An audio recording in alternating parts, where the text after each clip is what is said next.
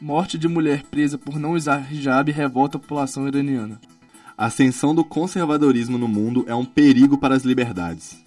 Após 45 dias de governo, a primeira-ministra do Reino Unido renuncia do cargo. Bom dia, o programa A Voz do Mundo está no ar.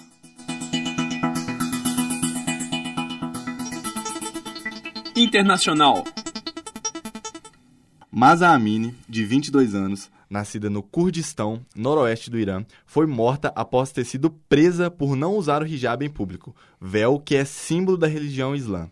A jovem estava visitando Teherã com sua família quando foi presa pela polícia, que segue as regras rígidas do vestiário imposto pelo islamismo. Dias depois da prisão, ela foi hospitalizada na capital, onde ficou três dias em coma e depois faleceu. A polícia alega que não houve contato físico entre os oficiais e a mulher. Segundo os, policiais, Amine sofreu um ataque cardíaco após ser detida. Mesmo assim, o presidente do país, Ebrahim Raisi, pediu a investigação do caso. A polícia do Irã tem sido altamente criticada nos últimos meses por sua abordagem violenta contra as mulheres, que violam as regras do vestuário, que está em vigor na nação desde 1979, ano da Revolução Islâmica. A morte de Masa gerou grande indignação na população, que reagiu e gerou uma onda de protestos no país. Estimativas levantadas por grupos de direitos humanos do Irã indicam que cerca de 250 pessoas foram mortas e 12.500 pessoas foram presas em decorrência das manifestações que aconteceram nos últimos dias. Em um mês de protestos, o Irã vira o terceiro maior carcereiro de jornalistas do mundo. Segundo a Repórteres Sem Fronteiras, prisões de jornalistas no país é a maior dos últimos 20 anos. Dados dessa instituição mostram que o número de jornalistas detidos no local nunca foi tão alto, mesmo considerando a última grande revolta popular, também duramente reprimida, que ocorreu em 2019 devido ao aumento do preço dos combustíveis. O nosso repórter Arthur Leles está na capital do Irã para dar mais informações sobre os protestos. Bom dia, Arthur. Bom dia, Vitor. O clima aqui no Teherã e em todo o Irã é de muita tensão e conflitos. A revolta pela morte de Masa, devido à violência policial, foi geral por aqui. A imprensa iraniana está fazendo grande divulgação do caso, o que está contribuindo ainda mais para a indignação da população. A polícia está reagindo a essa revolta e fazendo diversas prisões e causando muitas mortes. Apesar do código de vestimenta ser imposto no país, ele nunca deixou de ser questionado. Principalmente nos últimos meses, ativistas de direitos humanos têm influenciado mulheres a, tirarem o véu em público e, e protesto contra a lei. Em protesto contra a lei. É, é, um momento muito delicado que se vive aqui. A população tenta reagir contra a grande repressão policial, mas se tratando de um Estado teocrático com, com leis rígidas, muito rígidas, é uma tarefa muito difícil. Infelizmente, casos de violência religiosa em países do Oriente Médio são comuns e corriqueiros. Após diversas revoluções religiosas, vários países da região mudaram radicalmente seu estilo de vida. Essa repressão, supostamente em nome da religião, reflete um fenômeno conservador, que também acontece nos países ocidentais. Nações como Itália, Reino Unido, Suécia, Estados Unidos e até mesmo Brasil passaram por um momento de ascensão do conservadorismo, do fascismo e da repressão das liberdades individuais. Na Itália, o que transparece esse fenômeno é a vitória das eleições do parlamento do Partido Irmãos da Itália, que é originário do movimento neofascista. Isso serviu para alavancar o líder do, a líder do partido, Giorgia Meloni, que ocupa o cargo de primeira-ministra da Itália. Os Estados Unidos, inegavelmente, influenciou a maior parte do lado ocidental do planeta. A, a, recente ascensão do conservadorismo no país influenciou ondas conservadoras em diversos outros países, até mesmo no Brasil. Em 2016, o símbolo conservador estadunidense Donald Trump foi eleito presidente da República, alimentando ainda mais a narrativa da extrema-direita nacionalmente e internacionalmente.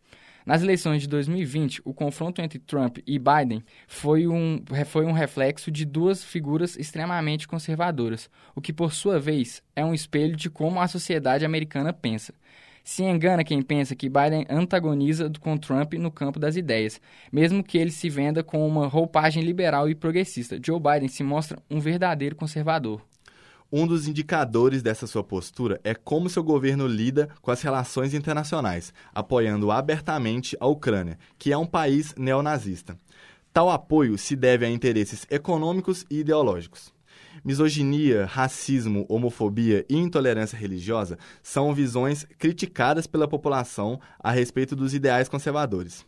Com isso, vários líderes políticos ultraconservadores foram eleitos ao redor do mundo, como se deu no Reino Unido, se tratando do cargo da primeira-ministra. Depois do intervalo, você vai acompanhar informações sobre a renúncia da primeira-ministra do Reino Unido.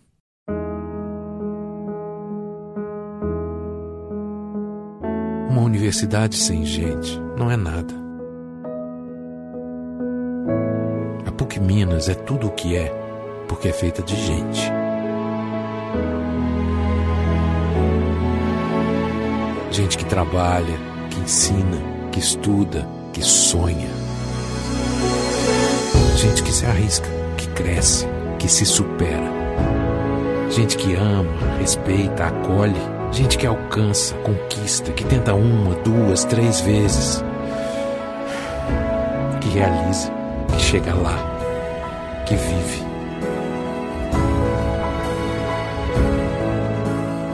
Gente que faz a diferença. Gente como você. Vestibular PUC Minas 2023. Inscreva-se pelo pucminas.br. PUC Minas, feita de gente. A primeira-ministra do Reino Unido, Liz Truss, renunciou ao cargo após 44 dias, pondo fim ao governo mais breve da história. Truss, além de ter, ter usado seu endereço de e-mail pessoal para enviar um documento oficial a um colega, criou um cenário de instabilidade econômica e descontrole dos gastos públicos. O plano de Liz previa um corte histórico de impostos que beneficiava até os super ricos. Para cobrir o rombo nas contas do governo, a ideia era pedir empréstimos estimulados em mais de 100 bilhões de libras por ano. A moeda britânica caiu para o menor patamar da história em relação ao dólar. Além disso, a inflação disparou em setembro, a 10% interanual, seu nível mais alto em 40 anos. Diante desse cenário, mediante a pressão interna do partido e a pressão pública, a primeira-ministra anunciou o fim de seu governo. Eu reconheço ante a situação que não posso cumprir com o mandato para qual fui eleita pelo Partido Conservador. Por isso, falei com Sua Majestade, o Rei, para notificá-lo que renunciou ao cargo de líder do Partido Conservador, afirmou Liz. Repórter Vitor Enzo está em Londres com mais informações sobre a renúncia da ministra e a nova eleição para o cargo. Bom dia, Vitor. Bom dia, Arthur. Foi uma surpresa para o Reino Unido a renúncia precoce de Liz. A até então ministra foi à frente de sua residência oficial para fazer o pronunciamento. Em seu discurso, ela diz, aspas, assumiu o cargo em um momento de grande instabilidade econômica e internacional. Famílias e empresas estavam preocupadas sobre como pagar suas contas. A guerra ilegal de Putin na Ucrânia ameaça a segurança de todo o nosso continente e nosso país foi retido por muito tempo pelo baixo crescimento econômico. Fui eleita pelo Partido Conservador com um mandato para mudar isso. Cumprimos as contas de energia, cortamos o seguro nacional e definimos uma visão para a economia de baixo imposto e alto crescimento que tiraria proveito das liberdades do Brexit. Fecha aspas. A ministra também diz que o novo ministro garantirá que o governo permanecerá no caminho para entregar os planos fiscais e manter a estabilidade econômica e a segurança nacional do país. O novo ministro já foi escolhido. Rishi Sunak foi eleito ao cargo após desistência de seus dois adversários, Boris Johnson e Penny Mordaunt. Sunak, que era ministro de, de Finanças, perdeu a disputa do cargo de primeiro-ministro para Liz Truss, em julho. Ele foi o único concorrente a conseguir o número mínimo de mil apoios do Partido Conservador e ganhou o cargo sem a necessidade de uma eleição.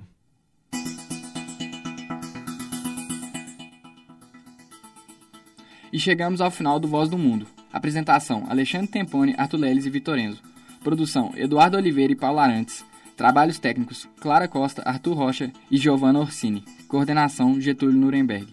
Obrigado por, por sua audiência e até a próxima.